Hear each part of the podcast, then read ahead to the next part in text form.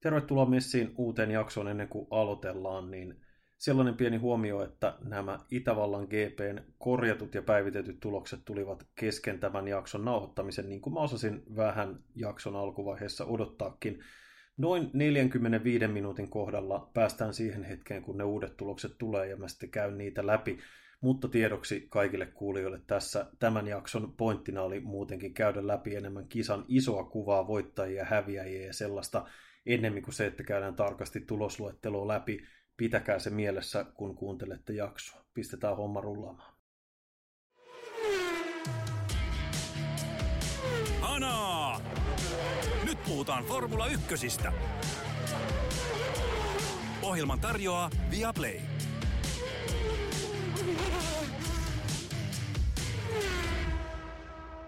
On aika pistää tuorein jakso käyntiin Itävallan GP 2023 on aika kirjoissa. Ja melkoinen kilpailu nähtiin tätä nauhoittaessa vielä ainakaan tällä hetkellä. Lopulliset tuloksetkaan eivät ole vielä tiedossa. Todellista draamaa oli silti alusta loppuun huikeita kilvanajoa päästä päähän. On aika pistää hanaa ja tällä kertaa vedetään soolona Joonas Kuisma Iltasanomien keikalla Timanttiliikan kilpailussa Tukholmassa ja sen seurauksena – pikakovennukselle ei saatu tuuraajaa, niin tehdään soololähetys vähän viime kauden tapaan. Ja mikäpä siinä puhuttavaahan tässä riittää vaikka millä mitalla. Itävallan GP siis voitti Red Bullin Max Verstappen selkeällä erolla ennen Ferrarin Charles Leclercia ja Sergio Perez oli kolmas, Carlos Sainz neljäs ja ainakin tällä tietoa Lando Norris viides. Katsotaan, miten tuo järjestys muuttuu. Sen verran voin sanoa tässä, kun uskalsin aloittaa nauhoittamisen ennen kuin lopulliset tulokset ovat tiedossa, että sen verran tuli sisäpiiritietoa noilta paikalta olevilta toimittajilta sosiaaliseen mediaan. Se osa siitä, mikä toimii enää tällä hetkellä, niin kärkikolmikko ei ole uhattuna. Ja sen voimin sitten uskaltaa jutella kisasta. Ja joka tapauksessa, jos siellä muutama aikasakko tulee, jotka eivät kisavoittajaan vaikuta, niin se ei silti tämän kilpailun isoon kuvaan niin paljon vaikuta. Voisi oikeastaan aloittaa tietysti ilmiselvästä, eli Red Bullista ja Verstappenista. Ihan loistava kilpailu Maxilta taas kerran. Välillä käy mielessä, että onko Red Bull niin ylivoimainen vai onko kyse siitä, että Verstappen on yksinkertaisesti niin paljon muita edellä. Onhan toi suorittaminen ihan jäätävää, ei tarvitse edes virtuaalisen turva-auton aikana käydä varikolla vaihtamassa renkaita, koska sitä vauhtia on niin paljon, että tehdään, tehdään pysähdys siihen normaaliin aikaan, käydään hakemassa renkaat, hurautetaan täyttä vauhtia Ferrarista ohi ja takaisin johtoon, mikäpä siinä. Tseko Peresillä oli jälleen kerran vaikeampaa aikaa, jossa heikko suoritus lähtöruutu. Lähtöruutu häntä päässä, mutta onnistui kapuamaan sieltä kolmanneksi. Kyllä se Red Bullin auto vaan yksinkertaisesti niin nopea on, mutta siinäkin siinäkin joukossa voi oikeastaan ajatella asiaa niin, että jos Peres olisi, tai sanotaan, jos Red Bullilla olisi puikoissa kaksi Peresin tasoista ja hänen tavallaan suorittavaa kuskia, niin meillä olisi monellakin tapaa tiukka mestaruustaistelu, mutta se ehkä valottaa sitä Verstappenin jäätävää suoritusvarmuutta ja ylivoimaa, ja sitä tosiaan, kuten ollaan monesti tässäkin ohjelmassa juteltu, niin eihän sitä voi olla kuin, ei sitä voi muuta kuin ihailla ihan huimaa ihan huimaa suorittamista häneltä. Aloitetaan oikeastaan tämän kilpailun voittajista, ja voittajista nimenomaan puhutaan muista kuin varsinaisesta voittajasta, koska voittaja de facto on aina Max Verstappen, mutta muilta osin kilpailun isoksi voittajaksi voi ehdottomasti listata Ferrarin. Ferrari toi roima, roiman kasan päivityksiä – Itävallan kisaan ja oli ihan selkeä. He olivat jo tietysti uudistaneet tätä konseptiaan reilusti muutamaa kilpailua aikaisemmin. Ja se, mikä kävi selväksi Itävallassa oli se, että ainakin tuolle radalle ja noihin olosuhteisiin päivitys sopi erinomaisesti ja Ferrari oli selkeästi Mercedestä ja Aston Martinia nopeampi. Ja se oli oikeastaan ensimmäinen kerta, kun näin voi sanoa aika pitkään aikaan – tällä kaudella, että vauhtiero on niinkin suuri kuin mitä oli, ja todellisuudessa sitten ainakin jos katsotaan faktista kisanopeutta, niin Lando Norris oli nopein kuski heti Ferrarien ja Red Bullien jälkeen, ainakin mun silmään vaikutti siltä, että hän oli ihan kisan nopeudessa sekä Fernando Alonso että Lewis Hamiltonia nopeampi ja sikäli ansaitsi tuon sijoituksensa sikäli kun hän saa sen pitää. Ferrarin kohdalla mielenkiintoisia taktisia valintoja. Sanotaan esimerkiksi, Carlos Sainz vaikutti ensimmäisellä stintillä olevan selvästi Charles Leclercia nopeampi. Olisiko sillä ollut vaikutusta kilpailun lopputulokseen, jos Sainz olisi päästetty Leclerkin ohi niin kuin hän halusi? Tai jos häntä ei olisi otettu ollenkaan varikolle virtuaalisen turva-auton aikana, vaan vasta myöhemmin – todennäköisesti, vaikka Sainz moitti insinöörejään siinä, kun hänet oli ensimmäisen kerran otettu varikolle, mä en usko, että toisin tekeminen olisi häntä auttanut. Todennäköisesti Sainz olisi sijoittunut toiseksi, jos hän olisi saanut ohittaa Leclerkin tässä taistelussa kilpailun alkuvaiheessa, mutta se on lopulta sillä tavalla semanttista, että silloin voi ihan yhtä hyvin olla, että Sainzin saama aikasakko olisi joka tapauksessa koitunut kohtaloksi. Se, mikä Ferrarin autossa pisti silmään aika paljonkin, oli se, että sen suora nopeus oli erinomaista Itävallassa ja silti ei mitään palaa kilpailutilanteissa, haastotilanteissa Red Bullia vastaan ja se kuvastaa sitä tilannetta, mikä meillä tällä hetkellä sarjassa on. Ja toisaalta sitten kuitenkin nähtiin viihdyttävä ohitusten täyteen ja jännittävä kilpailu. Niin kuin ollaan joskus tässä kauden aikana ytelty jo aikaisemmin, niin Verstappenin voitot ja Red Bullin ylivoima alkaa sillä tavalla olla jo selvä peli, että sitä nauttii hieman eri tavalla siitä kilpailusta muualla, muissa osin järjestystä sen takia, koska siellä taas nähdään niin tasasta ja kisasta toiseen vaihtuvaa kilvanajoa, että siitä kyllä kelpaa nauttia, vaikka ei voitoista ajettaisikaan. Toivon mukaan se tilanne tietysti muuttuisi tässä ajan e- tai kauden edetessä. Ja kun kisan isoista voittajista puhutaan, niin käy Norrisin sijoitukselle mitä hyvänsä tässä vielä tämän protestin, protestin lopputuloksena, niin mun mielestä McLaren ja ennen kaikkea Lando Norris on ihan ehdottomia tämän kisan isoja voittajia. Norris oli koko viikonlopun ajan Itävallan nopeimpia kuskeja jo sprintin aikaa, jossa kolmanneksi sitten tämä auton, auton tavallaan sammumisestotilaan joutuminen siinä kolmannessa mutkassa ensimmäisellä kierroksella aiheutti romahduksen ja lopulta sitten pisteet meni sivusuun, mutta oli silloinkin hyvin nopea läpi koko sprintin varsinaisessa aikaa, jossa neljäs ja kilpailussa auton meritellä viides McLaren toi valtavan päivityspaketin – Itävaltaan, jossa, josta mä voisin puhua tuossa vähän myöhemmin, mutta sanotaan näin, että sen päivityspaketin tuoma lisävauhti näkyi ennen kaikkea suhteessa tallikaveri Oscar Piastri. Piastri pystyi parhaimmillaan aikaa, jossa ampumaan noin kahden tai kolmen kymmenyksen päähän olevia aikoja, mutta Piastri menetti sen ajan Q2 Muistaakseni se, joo, se oli Q2 siihen, että hän teki ratarajojen rikon, mikä on tietysti yksi iso puheenaihe ja siihen me päästään ihan kohta. Mutta McLarenista voisi sen verran mainita, että jopa nyt tässä vaiheessa oli 50 prosenttia päivityksistä asennettu autoon, 25 pinnaa tulee lisää Silverstoneissa ja loput sitten Unkarin GPssä muutaman viikon kuluttua niin jos tämä antaa pikkasen ensimakua siitä, mitä McLarenilla on takataskussa, niin kärkitaistelusta ja ennen kaikkea siitä taistelusta Red Bullin takana uhkaa tulla entistä mielenkiintoisempi.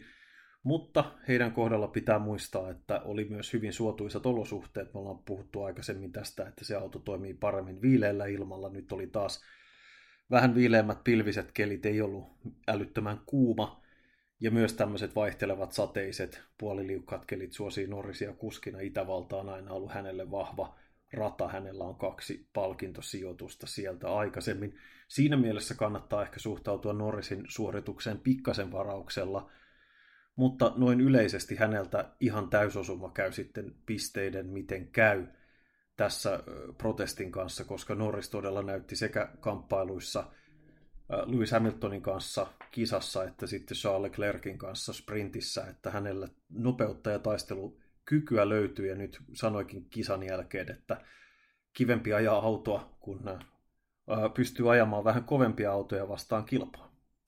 Se, mikä oli ehkä kertovinta Norrisin ajamisessa kisan aikana, oli ensinnäkin se, että kun hän ohitti Hamiltonin, äh, osittain Hamiltonin ajovirheen takia, niin siitä huolimatta, että Hamilton oli imussa siinä ja pääsi pari kertaa haastamaan, niin putosi sitten muutaman sekunnin päähän ennen pysähdyksiä ja kun hän joutui sen aikasakkunsa kärsimään. Ja toisaalta kun Fernando Alonso oli Norrisin takana ennen toisia varikkopysähdyksiä, niin se ero oli koko ajan tasaisesti neljässä tai viidessä sekunnissa. Ja varikkopysähdysten jälkeen taas se pysyi siinä kahdeksan, yhdeksän sekunnin tietämillä käytännössä ihan sinne kisan loppuvaiheelle saakka, jolloin sitten Alonso pystyi kuromaan sen eron kiinni vähän alle viiteen sekuntia. Tosiaan nähdään sitten vähän ajan päästä, että oliko siitä hyötyä vai ei. Mutta sanotaan, että jos Alonsolla olisi ollut aitoa kisanopeutta, äm, jos, a, jos äm, Alonsolla olisi ollut aitoa kisanopeutta paljon enemmän läpi koko skaban, niin kyllä hän, ol, hän olisi ollut Norrisin kannassa ja Norrisista ohi.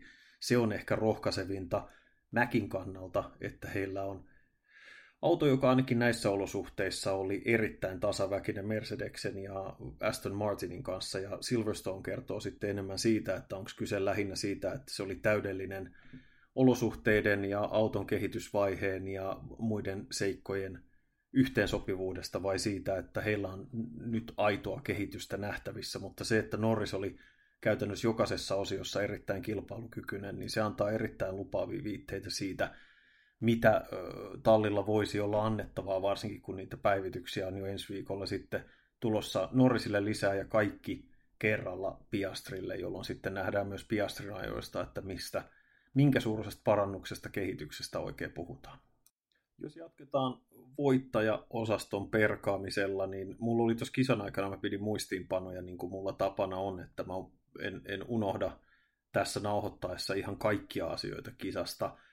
Ja mulla oli silloin merkittynä voittajaksi katsojat ihan sen takia, että me nähtiin niin paljon draamaa, kovaa kilvana jo sekä kärkipäässä että hännällä, mutta sitten toisaalta näiden rata rajarikkeiden takia, niin en tiedä, voidaanko silloin puhua voittajista, jos me, mä istun tässä neljä-viisi tuntia kisan päättymisen jälkeen ja en tiedä, tiedä lopputuloksia vielä, niin se on heikko juttu, heikko juttu kerta kaikkea, mutta jos me puhutaan siitä positiivisesta puolesta, niin Itävallan rata on rakenteeltaan sellainen, joka kannustaa aika hyvään kilvanajoon ne kolme peräkkäin tulevaa DRS-aluetta pääsuoralla, sitten siinä jyrkän ylämäen suoralla, joka johtaa neulan silmään, ja sitten se seuraava antaa hyvän mahdollisuuden sen strategiseen ohituspaikan hakemiseen ja kilvanajoon, josta nähtiin hyvä esimerkki sekä hyvässä että pahassa, kun Max Verstappen kilvotteli Charles Leclerkin kanssa, niin äh,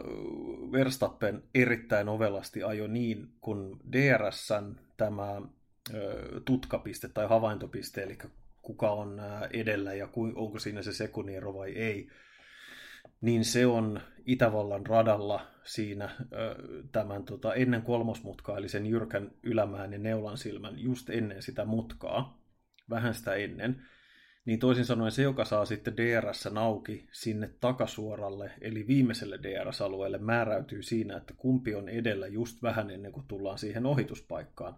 Niin Verstappenhan fiksuna teki niin, että kun hän ohitti lopulta Leclerkin, Äh, niin hän nosti jalan kaasulta ennen neulan silmää niin, että Leclerc ajo hänen edellään siihen mutkaan, ja sitten Verstappen sai DRSn siihen, äh, hän pääsi hyökkäämään sitten kuitenkin siinä mutkassa ja sai DRSn vielä siihen ulostuloon, jolla hän varmisti sen, että Leclerc ei pääse kantaan kiinni. Se oli ihan huikea suoritus.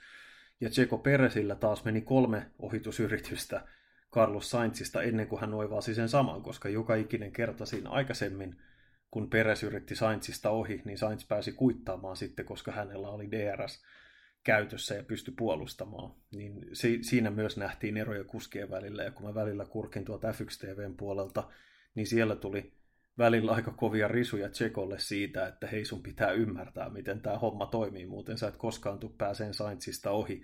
Ja siinäkin oli ehkä yksi semmoinen ero siinä, että mitä on Verstappenin ylivoima versus sitten vaan lainausmerkeissä ainoastaan todella hyvä kuski, eli Peres.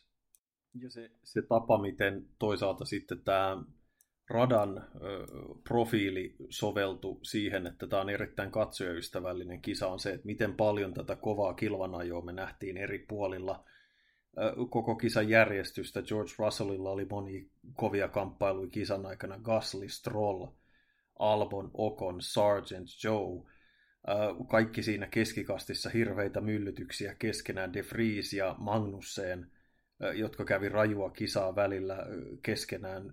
Hylkenberg oli ennen keskeytystä kovissa paikoissa siellä joukossa, puhumattakaan tietysti siitä, että Norris vastaan Hamilton, Norris vastaan Sainz, joka oli yllättävän tiukka ja hyvä kilvana jo myös se. Niin, ja välillä nähtiin tämmöisiä viiden kuuden auton letkoja, jotka ei ollut pelkästään tylsiä DRS-letkoja, vaan niissä haettiin ja onnistuttiin myös ohituksissa tasaisin väliajoin. Ja se tekee tästä Itävallan radasta todella kiinnostavan. Et välillä se, mitä mä päivittelen näin autourheilun ystävänä, on se, että koska mä muistan kisat varsinkin 90-luvulta, 2000-luvun alusta, mutta osittain myös 80-luvulla, ja on, silloin varsinkin kun oli korona, niin mä katsoin näitä kausikooste videoita, mitä löytyy tuolta netin syövereistä ja suoratoistopalveluilta, niin nauratti se, että miten paljon ennen vanhaan autot otti kontaktia toisiinsa ohitustilanteissa ja miten paljon enemmän suljettiin tylysti ovea ja sitten otettiin yhteen ja tuli keskeytyksiä sen kautta, niin se on häikäsevää ja mieletöntä, että miten millin tarkasti nykyisin kuskit osaa ajaa se Peräsin ja Sainzin ohitustaistelu oli loistava esimerkki siitä, kun autot on käytännössä senttimetrien päässä toisistaan – ja, ja niin vaan siinä joko selvitään niin pienellä kontaktilla, että kellekään ei käy mitään tai sitten ei osuta ollenkaan. Ja ennen vanhaa siinä olisi rytissy ja, ja se olisi ollut keskeytyksiä viljalti. Ja turvallisuuden kannalta on tietysti parempi. En, en mä tiedä, onko autot nykyisin sitten niin paljon vakaampia ja eri tavalla ohjattavia vai onko kuljettajat taitavampia. Mä en tiedä, mikä se syy on siihen, että niitä kontakteja tulee niin paljon vähemmän tätä nykyään, mutta mun mielestä – kun näitä kisoja katsoo ja nähdään tiukkaa kilvana jo, niin kahta sanaa siitä, että ei, ähm, jos ei, ei, aikaisemmin miettiä, että nyt rytisee, nyt tulee kova kontakti, niin niitä ei lähes ikinä tuu varsinkaan vakavia sellaisia tuu ollenkaan. De Vriesin ja Magnussenin kilvana jo keskenään oli mun mielestä jopa merkittävä poikkeus siihen, mitä me normaalisti nähdään. Sitten jos käännetään kolikko sinne toiselle puolelle, eli häviäjiin tässä kisassa, niin aloitetaan nyt niistä katsojista, kun siihen toi voittaja-epistola lopetettiin. Onni Kalliosaari kuulijoista, äh, anteeksi, otetaan Onnin kysymys hetken kuluttua. Hugo Stenberg kysyy, mitä hittoa noille ratarajoille pitäisi tehdä, meni aivan pelleilyksi saas nähdä, tuleeko toista vastaavaa kisaa vielä tänä vuonna. Toivottavasti Itävaltaan ensi vuodelle 9 ja 10 mutkien ulostuloihin tulee heti äh, kanttarin jälkeen hiekkaa tai nurmikkoa. Ja Hugolle äh, tässä on, on tietysti kansainvälinen autoliitto FIAhan esitti tämän Aston Martinin protestin yhteydessä, äh, joka nimenomaan liittyy siihen, että miten paljon autot jo leveäksi tämän 90 mutkayhdistelmän niin he esittivät toiveen järjestäjille jälleen kerran, että siihen pitäisi saada hiekkaa siihen kohtaan. Ja mä sitten luin pikkasen enemmän siitä ja etin tietoja, että mistä se johtuu, että siinä ei sitä ole. Ja se johtuu siitä, että tietysti Itävallassa ajetaan formulaa tai F1 tasan kerran vuodessa, niin kaikkien niiden muiden tapahtumien vaatimukset on erilaisia. Et esimerkiksi siellä ajetaan MotoGP-kilpailu, niin sora, soraeste tai, tai tota, niin hiekkaa siinä kohdassa olisi, koska se on yleisin paikka, missä MotoGPssä sattuu ulosajoja, niin se olisi vaarallista heidän kannalta. Se on yksi juttu. Ja sitten toinen on ihan siinä niin kuin radan enemmän sellaisessa arkikäytössä, eli kun on normaalia ratapäiviä tai ajetaan testiajoja eri luokissa erityylisillä autoilla, niin jos siinä kohdassa, mikä on tosiaan se ulosajo, ihan niitä ulosajoherkimpiä koko radalla ja varsinkin kovassa nopeudessa, niin jos siinä olisi äh, hiekkaa tai soraa, niin se aiheuttaisi paljon vahinkoa tietysti ulosajoissa autoille, ja F1 on tietysti helppo sanoa, että no korjatkaa ne vauriot ja uudet osat tilalle, mutta sitten jos puhutaan ratapäivästä ja sä oot tullut sinne sun äh, viritetyllä Mitsubishi Evolla tai tota niin, Nissan GTRllä tai silmäterä McLarenillakin tai jollain muulla tuollaisella Lamborghinilla ja sitten se ajat sen pitkäksi kovasta vauhdista ja se menee risaksi, niin, niin kuin se hiekka vaurioittaa auton pohjaa ja rakenteita. niin se tulee todella kalliiksi. Et mä luulen, että siinä on ihan sellaisia käytännön ö, syitä sille, että F1, juu, se sora auttaisi todella paljon monellakin tapaa. Ja sit, mutta mutta sitten muutoin se olisi sekä kilpailuissa että semmoisessa ar- arkisemmassa käytössä se olisi ennemmin vaikeaa, että F1 pitäisi todennäköisesti itse hoitaa ne kustannukset sekä soran tuomiseen että sen poistamiseen kisan jälkeen, jotta se olisi todennäköisempää ja se, että haluaako he olla se maksajia, niin se on sitten asia erikseen. Ja sitten Lando Norris esitti täh- tässä suhteessa toisen ihan pätevän havainnon siinähän sen viimeisen DRS-alueen jälkeen, että puhutaankohan silloin sitten mutkasta 456 tyyliin, niin siinähän on soraa. Äh, siinähän on soraa ihan siinä ja autot ajaa aina siinä rajoilla, mutta Norris sanoi, että siitä sorasta ei ole niin kuin rajana sinänsä hyötyä, koska siinä on muutama sentti nurmikkoa radan ja sen sorhan välissä – niin se tarkoittaa sitä, että sä saatat olla ratarajojen yli siitä huolimatta, että sä et ole vielä siinä hiekalla. Niin se on, se on kaikin puolin vähän vaikeaa ja kysymys, johon ei ole olemassa missään tapauksessa niin helppoa vastausta kuin se, että laittakaa sinne soraa ja sillä hyvä. Koska tietysti niiden radan järjestä, kisajärjestäjien ja radan omistajien pitää miettiä, sitä muutakin logiikkaa, että miten sitä rataa pyöritetään. Että pelkällä yhdellä F1-kisalla kaudessa hommaa ei kuitenkaan klaarata. Et jos ajatellaan laajemmin tätä ratarajojen sääntöä, niin mulla ei ole ihan hirveän hyvää ratkaisua välttämättä tarjota siihen, että mikä olisi se oikea ratkaisu, koska mä pystyn näkemään tässä hyvinkin selkeästi molemmat puolet siitä, että on ihan selvää, että tämmöistä kisaa ei saisi tapahtua. Että kaikkiaan tämän Aston Martinin protestin myötä selvisi, että 1200 kierro, kuskin aja, kuskien ajamaa kierrosta raportoitiin sellaisena mahdollisesti radan rajat ylittäneenä tapauksena. Ja hylättyjä kierroksia oli ihan valtava määrä. Ne ei välttämättä kaikki johtaisi suoraan ö, näihin ratarikevaroituksiin. Niitähän tulee kaikkiaan kolme kappaletta niitä varoituksia ennen kuin tulee mustavalkoinen lippu. Ja mustavalkoisen lipun jälkeen, jos vieläkin rikkoo sen rajan, niin sitten tulee rangaistus. Eli neljä kertaa saa jokainen kuski mokata ennen kuin tulee viiden sekunnin aikasakko.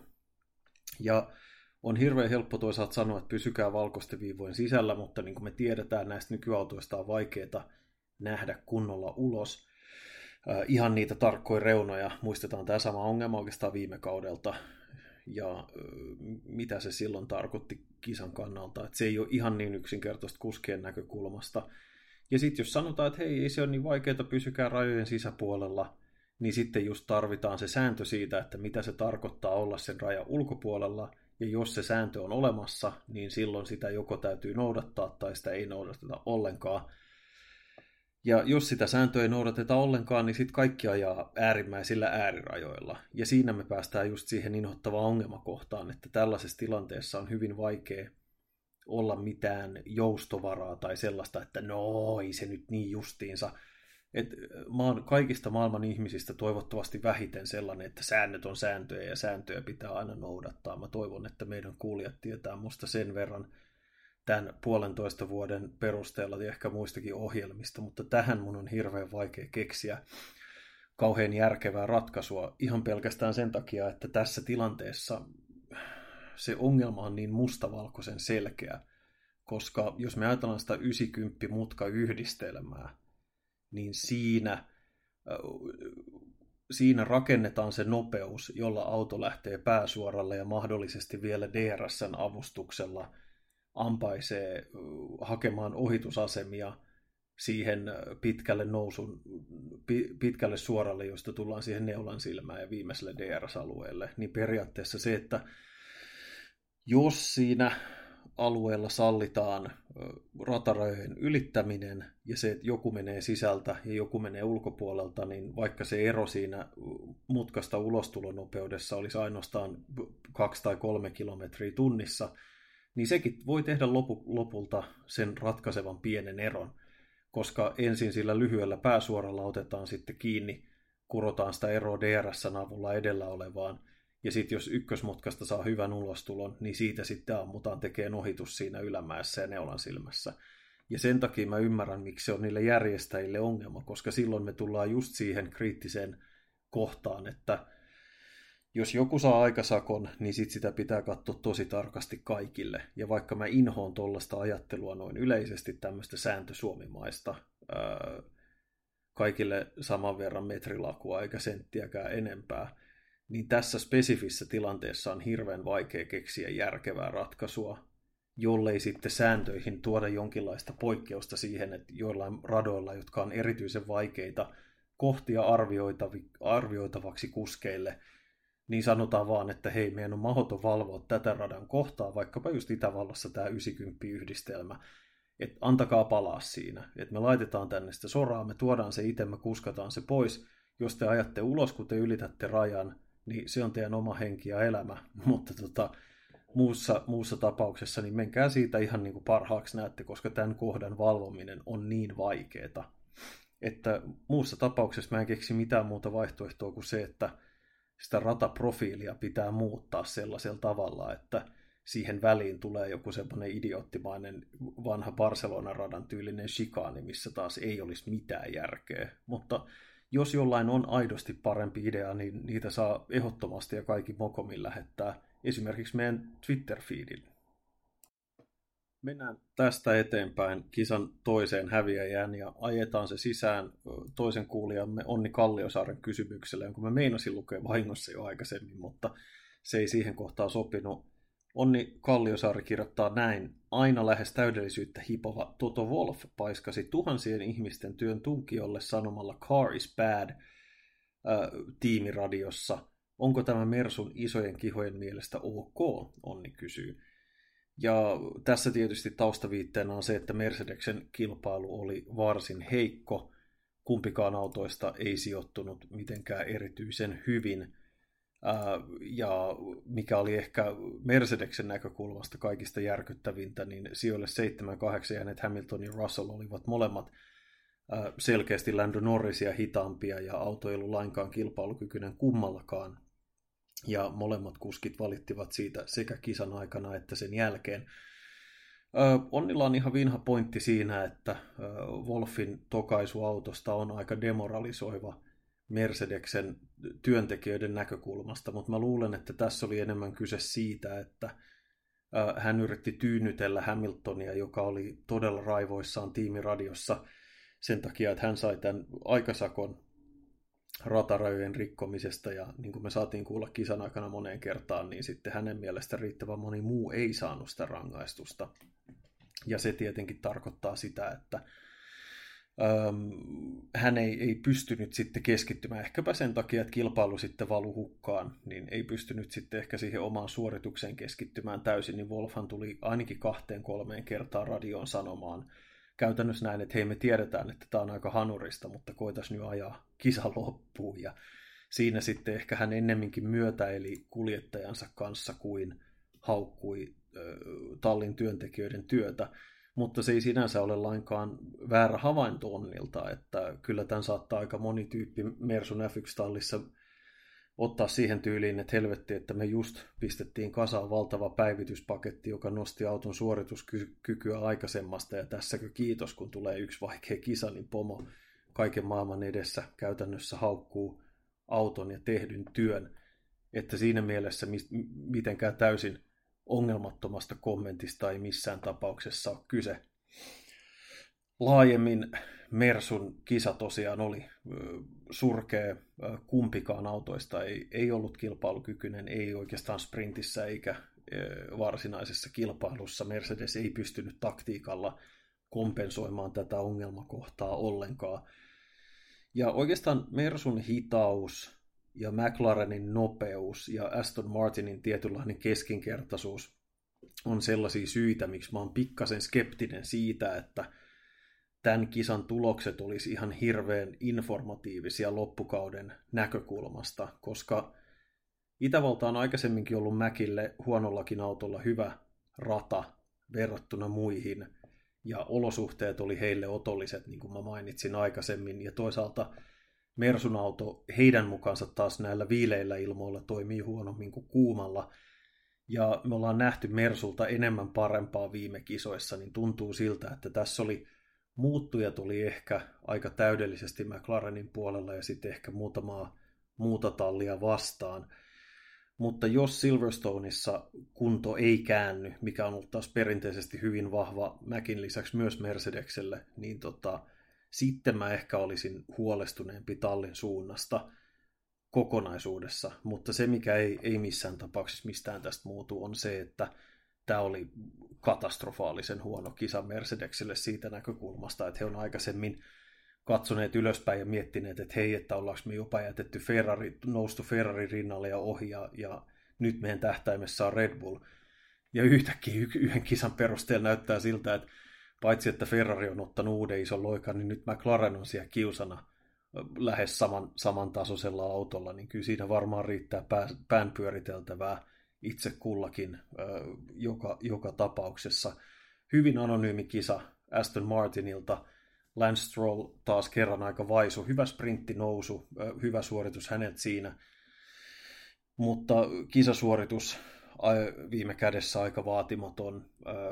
Alonso myös ei ehkä oikeastaan missään vaiheessa noussut kummosella tavalla esiin. Astonin auto ei sopinut radalle. Saa nähdä vielä, että onko he tämän, Aston Martinhan sen protestin teki, ja heillä on myös aika paljon, äh, aika paljon voitettavaa tässä protestisuhteessa, koska just, jos Norris saa viiden sekunnin aika sakon, niin siinä, siinä he sitten nousee sijoituksia ja näin, mutta katsotaan.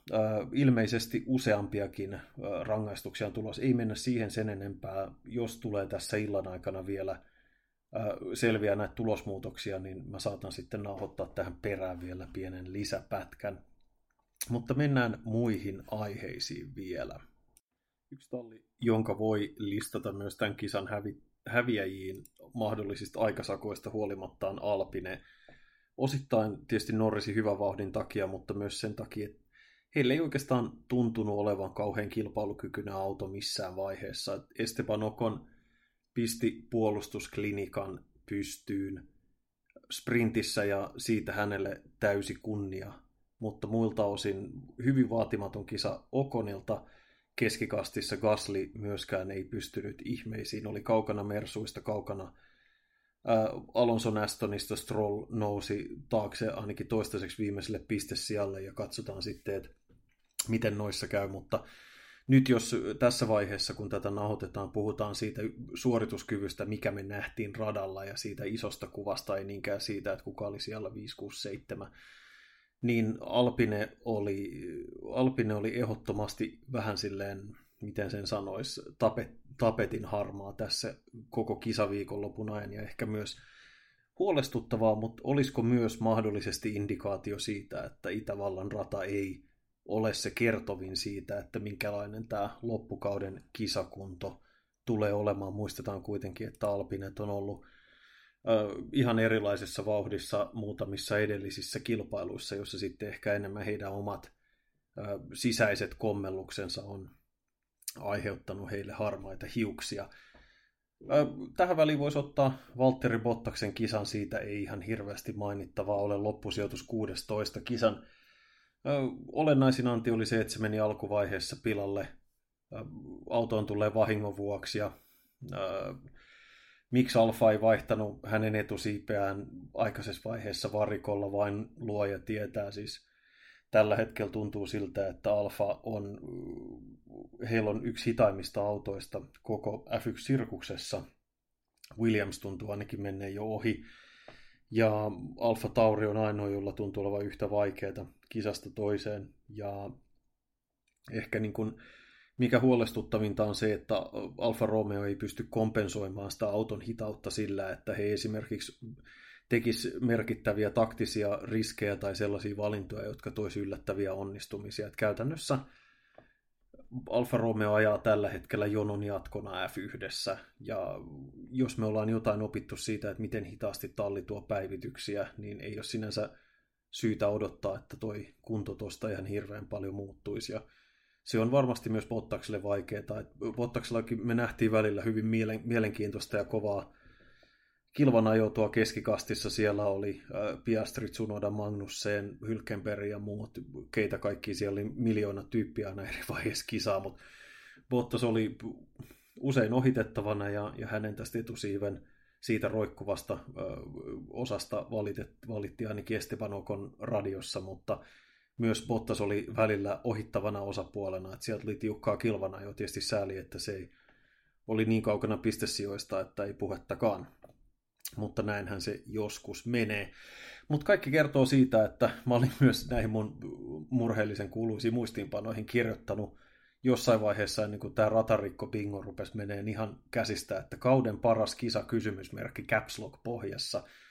Ja tavallaan tämä oli, ja mä jopa tämän mahdollisten loppurangaistusjuttujen jälkeen voisin melkein sanoa, että tämä silti oli. Siis tässä riitti, että voittajasta me nyt ei ole käyty kisaa juuri ollenkaan muutenkaan, mutta se, mikä olisi ehkä niin kuin merkille pantavinta, on se, että tässä taisteltiin kovasti kaikista muista sijoituksista, ja se teki tästä kilpailusta todella kiinnostavan ihan ylhäältä alas asti, jos sijaa yksi ei lasketa, mutta tämä on tällainen kausi. Se, mikä mun mielestä tästä silti tekee hienon, on se, että me nähdään niin paljon hyvää kilvanajoa muualla ja, ja ehkä nykyisin jopa TV-toteutus, joka osaa ottaa siitä sitten kaiken irti. Että sehän on, on jossain määrin jopa huvittavaa ja ironista, että Verstappenin auto näkyy TV-kuvissa tätä nykyään tosi vähän ihan vaan sen takia, että sellaista yksin ajamista ei ole kauhean kiinnostavaa katsella tietysti, kun samaan aikaan muualla sitten tapahtuu, ö, tapahtuu vaikka ja sun mitä mutta ehkäpä kun tämän kohdan aloitin Valtteri Bottaksen suorituksesta ja päädyin Max Verstappenin kuvaamiseen telkkarissa, niin se kertoo ehkä kaiken olennaisen siitä, että miten ja millä laajuudella tätä Bottaksen kisasuoritusta tarvitsee arvioida.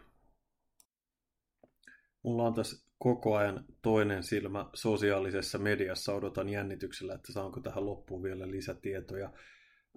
Mä lupasin tuossa aikaisemmin, että mä juttelen noista McLarenin päivityksistä enemmän ihan pelkästään sen takia, että niistä tuli aika paljon lisätietoja jo tässä viikonloppuaikana ja todella kiinnostavaa analyysiä. Suosittelen Jukasta tutustumaan esimerkiksi YouTube-videoon F1 virallisella kanavalla Tech Talk, jossa heidän erinomainen teknologia-asiantuntijansa käy aina näitä uudistuksia läpi, niitä kannattaa katsoa.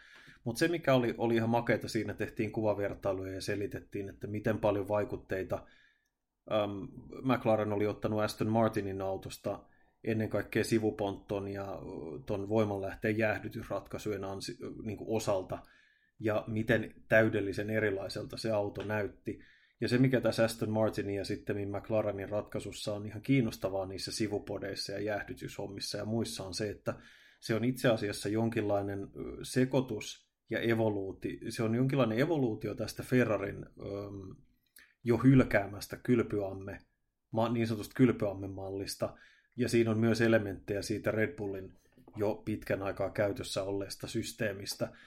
Mutta se, mikä erottaa tämän Astonin ja McLarenin käyttämän systeemin Ferrarista on se, että siinä on sellaiset todella jyrkät reunat siinä sivupodissa heti, kun se tulee sisään, se kaartaa alaspäin todella jyrkästi ja siinä on sellaiset jyrkät, terävät kourut, jotka sitten ohjaa ilmaa taaksepäin. Se näyttää hyvin mielenkiintoiselta ja myös ehkä niin kun, ne, ne kuvavertailut osoittaa hyvin, että miten isosta muutoksesta on kyse ja se kokonaisuus käytännössä käsittelee sitä, että miten sen auto ohjaa ilmaa erilaisella tavalla ja tuottaa sitä pitovoimaa niin, että auton ei, autoon ei tarvitse esimerkiksi ajattaa isompia siipiä tai tuollaisia jyrkempiä siipiä, jotta sitä pitovoimaa saadaan luotua, mikä taas maksaa suoranopeutta, mikä on ollut varsinkin Mäkillä aika iso ongelma, ja sehän oli edelleen tässä kisassa. Nähtiin näissä suorataisteluissa, DRS-taisteluissa, Mäkki oli edelleen häviäjänä, tai Norris oli, joka oli ainoa, oli nämä päivitykset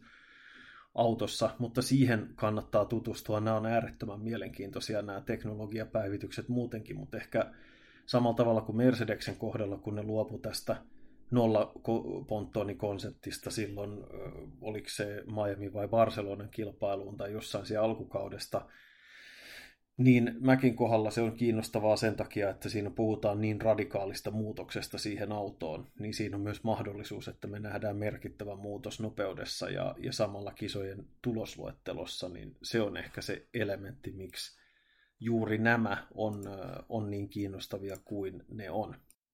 Ja tavallaan se, mikä siinä on myös erikoista, on se, että Ferrari jo hylkäs käytännössä tämän vähän saman näköisen kehityssuunnan. Toki siinä on se, että ne sivuponttonit on, on se näkyvin osa meille. Ei me tiedetä, mihin, mitä kaikkea, miten ne ilmavirtaukset liikkuu, mihin ne menee, miten ne jatko-ohjautuu siitä, jne, jne. Mutta se, että tavallaan Ferrarin kohdalla tämä systeemi oli lähestulkoon jo parjattu ja sitä pidettiin heidän sellaisena tietynlaisena lasikattona osittain, mutta sitten Aston on löytänyt siitä paljon enemmän suorituskykyä verrattuna omaan aiempaan tasonsa, ja nyt McLaren lähti samalle linjalle, niin on tosi mielenkiintoista nähdä, että miten he suoriutuvat verrattuna sitten siihen, että Red Bullin ohella Mercedes ja Ferrari on käytännössä kaikki täysin eri linjalla.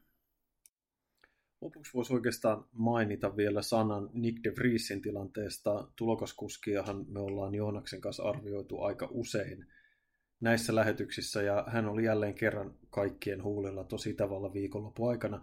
Yksi syy oli se, että Sky Sportsin sisäpiiritoimittaja, varikkotoimittaja Ted Kravitz raportoi viikonlopun aikana, että Alfa Tauri ja Red Bull olisi antaneet – hollantilaiselle sellaisen ukaasin, että sulla on neljä kisaa aikaa pelastaa sun työpaikka, muuten tilalle tulee uusi seelantilainen Red Bullin Akatemian oma kasvatti Liam Lawson.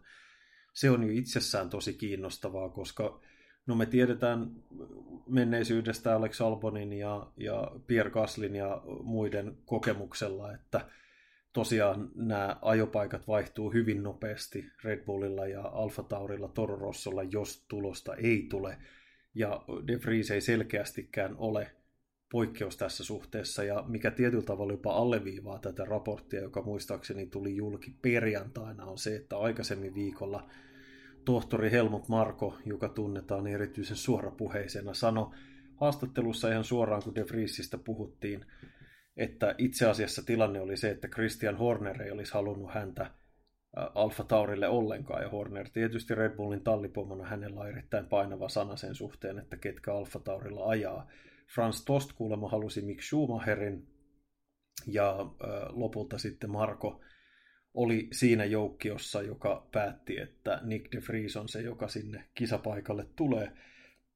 Mutta se, että tämmöinen tieto jopa semmoisenkin suupalti kuin Markon suusta tulee, niin kieli siitä, että aika alkaa käydä vähin, koska tuolla tavallaan kaivetaan vähän kuoppaakin silleen kaverin alta ja lisätään paineita sillä, että hei tiesiksä, että kaikki ei muuten halunnut sua tänne, että kannattaisi alkaa ajaa. Ja jos Kravitzin tieto pitää paikkansa, niin no, tämä Itävallan GP-viikonloppu ei varsinaisesti parantanut millään tavalla De Vriesin osakkeita. Hän sijoittui Tsunodan edelleen osakilpailussa, mutta kummankaan kisasta ei jäänyt juuri mitään kotiin kerrottavaa De Vriesin taistelut Kevin Magnussenin kanssa oli, sanotaan, että osoituksia De Vriesin taistelutahdosta, mutta toisaalta myös aika holtitonta ajamista välillä siihen kohta. Mutta laajemmin, niin Liam Lawson hän on, hän on meritoitunut F3, F2 menestynyt hyvin, ajaa tällä hetkellä Japanissa Superformula-sarjassa ja on sielläkin, taisi olla viiden kisan jälkeen, oliko toisena vai kolmantena – sarjassa on menestynyt käytännössä joka tasolla, missä hän on ajanut ja on Red Bullin kuumimpia lupauksia. Ja siinä mielessä olisi tietysti hyvin kiinnostava nähdä hänet Alfa Taurin ratissa, mutta jos nyt Itävaltaan takana sitten on Silverstone, viikon tauko, Hungaroring ja Spa, eli käytännössä aikaa on tähän F1 kesätaukoon saakka ja sitten vaihto tehdään, jos se tehdään, niin kyllä jonkinlaisia, vaikka sieltä ei pisteitä välttämättä juurikaan tulisi, Alfa Tauri ei näytä siltä, että pistesijoja oltaisiin kauheasti ajamassa tässä lähiaikoina, niin joka tapauksessa eheämpiä kisasuorituksia, tallikaverin päihittämistä ja ennen kaikkea ulosajojen ja yhteenottojen välttämistä, niin kaikki nämä olisi kaverille eduksi ja tuntuu siltä, että niitä tulee ihan liian usein vieläkin. Et sinänsä ei voi muuta sanoa kuin hattuun nostaa Red Bullin systeemille, että kyllä se todella armoton ja kova on nuorille kuskeille, miksei kokeneemmillekin. Se on hyvin armoton systeemi, että jos vauhti ei riitä, niin ovi aukeaa hyvin nopeasti. Ja ilmeisesti, muistaakseni se oli Kravitz, joka raportoi, vai olisikohan se ollut jossain muualla, mutta käytännössä tilanne oli se, että jos joku korvaa ja tulee, niin se on Lawson, eikä Daniel Ricardo, joka on Red Bullilla siis kirjoilla testiä varakuljettajana, mutta ilmeisesti he haluaisi antaa sitten nuorelle talentille tilaisuuden, ja jos Ricardo on se, joka joskus ajopaikan jommasta kummasta tallista vielä syystä tai toisesta ottaa, niin se olisi silloin joko tilapäistuuraajana yksittäisessä kisassa tai sitten se olisi vakituinen ajopaikka koko kaudeksi, mutta tässä tilanteessa Lawson olisi se valinta. Erikoinen tilanne kaikkiaan ja hyvin mielenkiintoista nähdä jo Silverstoneissa, että onko vauhti sitten parempaa vai ei. Mitä tähän ajamiseen Magnussenin kanssa tulee, niin Magnussenin itsensä kommentit oli aika, sanotaanko, paljon puhuvia. Magnussen sanoi, että tota, no, kukapa, kukapa minä olisin valittamaan siitä, että ajetaan kovaa kilpaa. Tiedetään, että Magnussenilla on ollut paljon yhteyttöjä hänen uransa aikana ja paljon mennyt hiilikuitua ruttuun vuosien varrella. Äh, De Vries sai rangaistuksen siitä, että hän äh, ohjasi tai pakotti äh, Magnusseni ulos radalta. Äh, Magnussen kommentoi tilannetta kovasta kilvana, josta näin, että hän sai rangaistuksen, eikö vaan, eli hän pakotti minut ulos radalta, mutta hän, hän ajaakin koko urastaan ja tulevaisuudestaan tällä hetkellä. Ehkä hän on vähän epätoivoinen ja epätoivoisessa tilanteessa, joten ei voi, tota, ei voi muuta siihen sanoa, että rangaistus tuli ja sillä hyvä.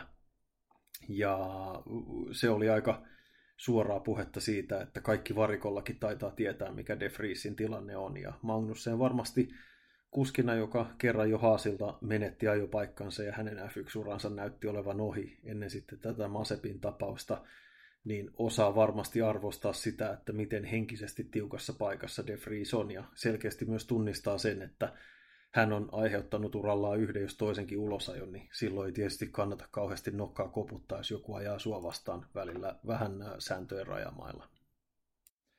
No niin, nyt äh, tässä nauhoittaessa vihdoin ja viimein nämä kaikki rangaistukset tuli ja voi herra jestas, täytyy sanoa kyllä.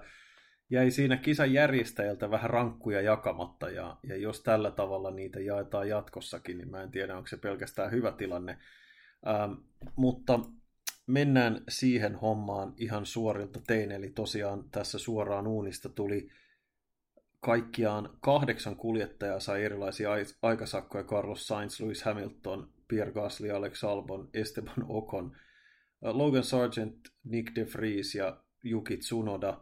Ja niistä merkittävimmät Carlos Sainzin 10 sekunnin aikasakko, Hamilton 10 sekuntia, Pierre Gasly 10 ja Est- Anteeksi, Esteban Ocon 30 sekuntia. Mä en tiedä, onko se jättänyt kokonaisen kierroksen salaa ajamatta tai jotain, mutta tässähän siis arvioitiin näitä ratarikkoja, mutta hän on tehnyt siitä aivan valtavan määrän, ää, aivan va- valtavan määrän näitä rikkoja, ja se johtaa siihen, että kymmenen kärki, kymmenen kärjessä Lando Norris tosiaan nousee neljänneksi, Fernando Alonso viidenneksi ohi Sainzin, joka on kuudes, Mersu edelleen 7 ja 8, mutta Russell ohittaa Hamiltonin, Stroll 9 ja Gasly 10 siinä olennaisimmat muutokset. Ja tosiaan sanotaan, että eihän tällaista ö, ratkaisua toivoisi missään tapauksessa millekään F1-kisalle, että aletaan ratarikkojen takia jakaa jälkijättöisesti rangaistuksia ja viisi tuntia kisan päättymisen jälkeen sitten selviää, että ai niin, tässä on muuten pistesijat. Onneksi kilpailun voittaja ei muuttunut tällä perusteella. Sillä ei nyt mestaruustaistelun kannalta muutenkaan olisi mitään väliä ja se olisi ollut ihan hölmää joka tapauksessa.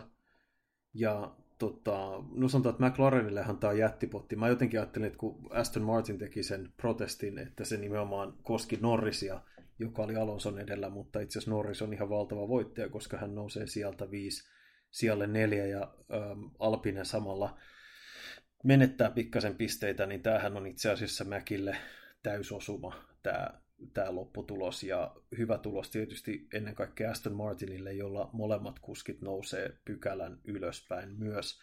He hyötyvät suhteessa Mercedekseen, jonka kanssa kisaavat ja Ferrarin kanssa tästä valmistajien kakkossijasta. Mutta joo, täytyy, minä jään odottamaan sitä, että mikä on sitten lopulliset perusteet, lopulliset perusteet näille äm, sanktioille – täytyy ehkä tässä hetki vielä odottaa ja käydä tämä Okonin tilanne läpi. Mutta käytännössä ää, tilanne on siis se, että ää, käytännössä tilanne on se, että rikkeiden suur, määrän suuruudesta johtuen Okon ja, ja kumppanit on saanut näin isoja rangaistuksia ja ilmeisesti Okonilla sitten niitä rikkeitä on tullut niin paljon enemmän. Onneksi sanotaan, että järjestys ei mennyt niin pahasti uusiksi, että sillä olisi oikeasti valtava vaikutus mestaruustaistelun kannalta tai minkään tuollaisen. Mutta iso juttu joka tapauksessa, ja varmasti tästä tulee tästä tämän viikon aikana ihan valtavasti jälkipyykkiä sen takia, koska kukaan ei tietenkään halua, että tulokset selviää tällaisella tavalla, että kabinetissa päätetään. Ja se varmasti, mä luulen, että jos jotain, niin tämä tulee johtamaan siihen, että joko näitä sääntöjä mietitään, että miten niitä tarkennetaan ja luodaan esimerkiksi jonkinlaisia poikkeuksia tai porsaanreikiä tietyillä radoilla tiettyihin erityisen vaikeisiin kohtiin, tai sitten miten ratoja muutetaan, tai mitä F1-järjestäjät voisi tehdä sen eteen, että vältetään tällaiset tilanteet, koska ihan varmasti kukaan ei tämmöistä kokonaisuutta missään tapauksessa halua. Jos mä ymmärrän toimittaja Chris Medlandin tarjoamaa selvitystä näistä tästä rikesäännöistä, niin neljä rikettä, niin kuin juteltiin aikaisemmin, siitä tulee se viiden sekunnin sakko. Viidestä rikkeestä tulee kymmenen sekunnin sakko. Sen jälkeen tulee resetti, eli toisin sanoen sitten se laskeminen alkaa uudestaan. Eli jos Esteban Ocon on tällä logiikalla saanut, saanut 30 sekuntia aikasakkoa, niin hänen on pitänyt kaksi kertaa vetää tämä viiden, ää, viiden, ai, tota, viiden potti täyteen, eli tehdä käytännössä kymmenen ratarikettä, joista, yht, joista yhtään ei ole kunnolla huomattu, tai riittävän suurta määrää anteeksi ei ole kunnolla huomattu, niin se on, se on aika poikkeuksellista, että niin suuri määrä osuu yhdelle kuskille – että niin suuri määrä osuu sitten yhdelle kuljettajalle. Ja toisaalta esimerkiksi jos ajatellaan näillä näkymin Lando Norrisia ja Fernando Alonsoa, niin kumpikaan ei saanut ollenkaan aikasakkoa, eikä saanut Charles Leclerc, eikä saanut Max Verstappen mun mielestä, kukaan heistä. Eli se on aika merkille pantavaa siitä, että kyllä niin kuin tarkasti ajamalla myöskään, myöskään ei sitten tuu näitä aikasakkoja. Ja siinä on sitten se seuraava eliksiiri sille, että kyllähän kun F1 järjestäjät voi osoittaa siihen, että hei tästä kärkipäästä aika moni kaveri ei saanut ollenkaan aikasakkoja, että mitäs jos te vaan ajaisitte vähän paremmin. Sekin voisi olla ihan hyvä ratkaisu tähän ongelmaan. Mutta joka tapauksessa mä oon tyytyväinen, että ollaan saatu jonkinlainen selvyys tähän jakson loppuun tästä tilanteesta. Pahoittelut kaikesta, mikä tästä on mahdollisesti jäänyt puuttumaan. Kello on 22.41, kun mä päättelen tätä nauhoitusta sunnuntai-iltana.